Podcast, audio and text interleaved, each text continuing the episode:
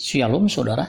Renungan hari ini berjudul Berterus Terang, Matius 7 ayat 23. Pada waktu itulah aku akan berterus terang kepada mereka dan berkata, Aku tidak pernah mengenal kamu, enyahlah daripadaku kamu sekalian pembuat kejahatan.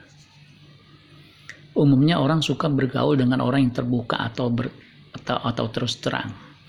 Tuhan Yesus berkata bahwa ia akan berterus terang secara terbuka dan tidak ada yang disembunyikan bahwa ia tidak mengenal orang yang melakukan kejahatan atau dia yang tidak hidup melakukan kehendak Allah Bapa. Kita harus bersyukur atas informasi penting yang Tuhan Yesus bukakan bahwa ia akan mengusir si pembuat kejahatan dari kerajaannya. Pembuat kejahatan bukan hanya pelaku kriminal, tapi juga mereka yang tidak melakukan kehendak Bapa. Jadi, yang sangat krusial atau terpenting dan genting adalah memahami dan melakukan kehendaknya.